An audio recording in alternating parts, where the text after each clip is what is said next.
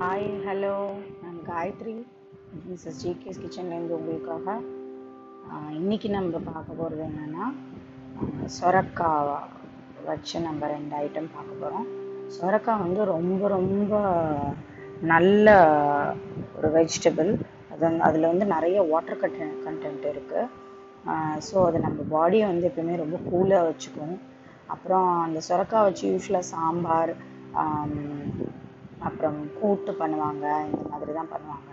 நம்ம இன்னைக்கு என்ன பண்ண போகிறோம் அப்படின்னா சுரக்காய் சொரக்காய் சட்னி அண்ட் சொரக்காய் அடை இது ரெண்டும் தான் நம்ம இன்னைக்கு பார்க்க போகிறோம் சொரக்காய் சட்னி வந்து என்னென்ன இன்க்ரீடியண்ட் அப்படின்றது நான் சொல்லிடுறேன். சின்ன வெங்காயம் தக்காளி ஒரு தக்காளி போதும். சின்ன வெங்காயம் தக்காளி பூண்டு வேணும்னா போட்டுக்கலாம். பூண்டு ஸ்மெல் பிடிக்காதவங்க பூண்டு போட தேவையில்ல.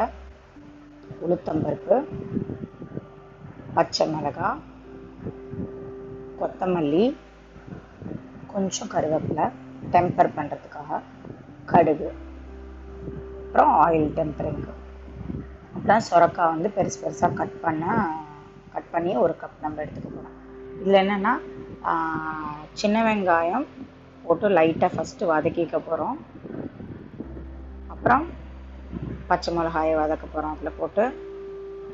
அப்புறம் தக்காளி அதுக்கப்புறம் சுரக்காய் எல்லாமே ஒன் பை ஒன் போடணும். வதங்கின பிறகு போட்டிங்கன்னா நல்லாயிருக்கும்.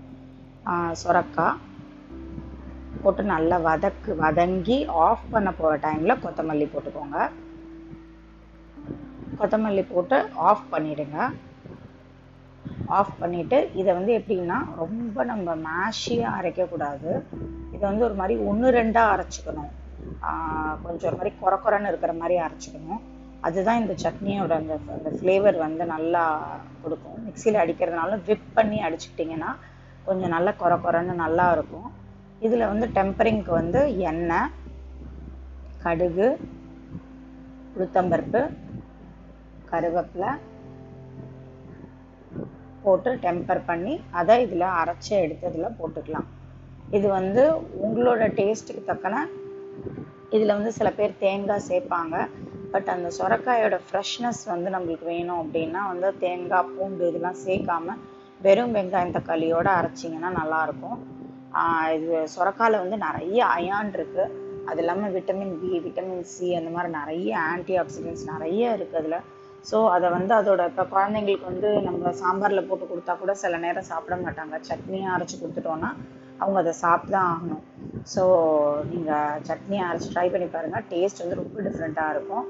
அப்புறம் சொரக்காய் அடை எப்படி பண்ண போகிறோம் அதாவது சொரக்காய் அடை இல்லாட்டி தோசை. என்ன கன்சிஸ்டன்சியில் உங்களுக்கு வேணுமோ அடை சில பேருக்கு பிடிக்கும்னா அடை மாதிரி நீங்கள் ஊற்றிக்கலாம் இல்லாட்டி தோசை மாதிரி ஊற்றிக்கலாம் இதுக்கு என்னென்ன தேவை அப்படின்னு நான் சொல்லிடுறேன். ஒரு கப்பு இட்லி அரிசி அரை பச்சரிசி மூணு ஸ்பூன் உளுந்து ஒரு ஸ்பூன் வெந்தயம் ஒரு கப்பு சுரக்காய். இது எல்லாத்தையும் சேர்த்து அரைச்சிக்கோங்க. அரைச்சிட்டு மிளகாத்தூள் வேணும்னா மிளகாத்தூள் போட்டுக்கலாம். அப்படி இல்லாட்டி மிளகா சேர்த்து அரைச்சிக்கலாம் அதோட. மிளகாயை சேர்த்து அரைக்கிறதுனால உங்கள் இஷ்டம். அப்படி இல்லாட்டி நீங்கள் மிளகாத்தூள் போட்டுக்கலாம். உப்பு போட்டுக்கோங்க. நீங்கள் அடையாக ஊற்ற போகிறீங்கன்னா வெங்காயம் வெங்காயம் கொத்தமல்லி எல்லாம் நறுக்கி போட்டுக்கோங்க. தோசையாக ஊற்ற போகிறீங்க அப்படின்னா அதில் எதுவுமே போட தேவையில்ல. சும்மா தாளிச்சு ஊற்றினா போதும். இல்லை தாளிக்காமல் அப்படியே தோசை மாவு மாதிரி ஊற்றினாலும் சரிதான். அது உங்க உங்களோட டேஸ்ட்டு பொறுத்தது. ஸோ இதை வந்து ஒரு ஹாஃப் அன் ஹவர்லேருந்து ஒன் ஹவர் அரைச்சி நீங்கள் வச்சுட்டு ஒன் ஹவர் ஹாஃப் அன் ஹவர்லேருந்து ஒன் ஹவர் ஃபெர்மெண்ட் ஆனால் போதும். இட்லி தோசை மாதிரி எயிட் ஹவர்ஸ் ஃபெர்மெண்ட் ஆக தேவையில்ல. ஸோ இதை வந்து நீங்கள் நல்லா மெல்லிஸாக தோசை மாதிரி ஊற்றி சாப்பிட்லாம். இதுவும் சின்ன குழந்தைங்களுக்கு ஊற்றி தரலாம். இது வந்து ரொம்ப டேஸ்ட்டாக இருக்கும். அடை அடை மாதிரி இருக்கும். சாப்பிட்றதுக்கு ரொம்ப நல்லா இருக்கும். இதையும் ட்ரை பண்ணி பாருங்கள் இது ஏன் இதில் வந்து பச்சை மிளகா போடுறதுனாலும் போடலாம். பட் காஞ்ச மிளகா போட்டால் நல்லாயிருக்கும் ஏன்னா பச்சையாக சில ஃபுட் ஐட்டம்ஸ் பார்த்தாலே குழந்தைங்களுக்கு அவ்வளோவா இப்போல்லாம் பிடிக்கிறது இல்லை ஸோ நீங்கள் வந்து பச்சை மிளகா போடாமல் காஞ்ச மிளகாயே இதில் போட்டுக்கோங்க. வேணும்னா கொஞ்சோண்டு பெருங்காயத்தூள் போட்டுக்கோங்க. இது வந்து செஞ்சு பா சாப்பிட்டு பாருங்கள் ரொம்ப நல்லாயிருக்கும் இது ட்ரை பண்ணி பாருங்கள் அதோட இன்னியோட தாட் என்ன அப்படின்னா நம்ம நிறைய இடங்களில் வந்து நம்ம ஒரு சில விஷயங்கள் நடந்திருக்கும். அதில் நம்ம ஒரு மாதிரி ரியாக்ட் பண்ணியிருப்போம். ஸோ நம்ம அந்த மாதிரி ரியாக்ட் பண்ணாமல் வேற மாதிரி ரியாக்ட் பண்ணியிருக்கலாமோ? வேற மாதிரி இன்னும் கொஞ்சம் கைண்டாக நம்ம பிஹேவ் பண்ணியிருக்கலாமோ? ஒருத்தவங்க நம்மள்கிட்ட கேட்ட கேள்விக்கு இன்னும் கொஞ்சம் கைண்டாக பதில் சொல்லியிருக்கலாமோ? அப்படின்னு நம்ம நிறைய நாள் நம்மளுக்குள்ளரையே நினச்சிப்போம். ஆனால் அதை நம்ம வெளியில் சொல்ல மாட்டோம். வெளியில் சொல்லணும்னு அவசியம் இல்லை.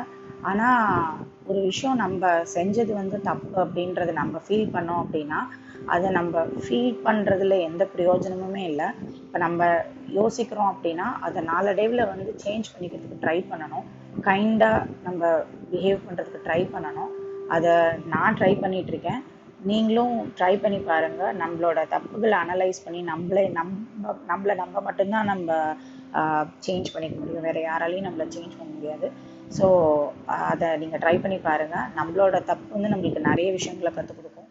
ஸோ ட்ரை பண்ணி பாருங்கள் hope you all like this recipe and have a great day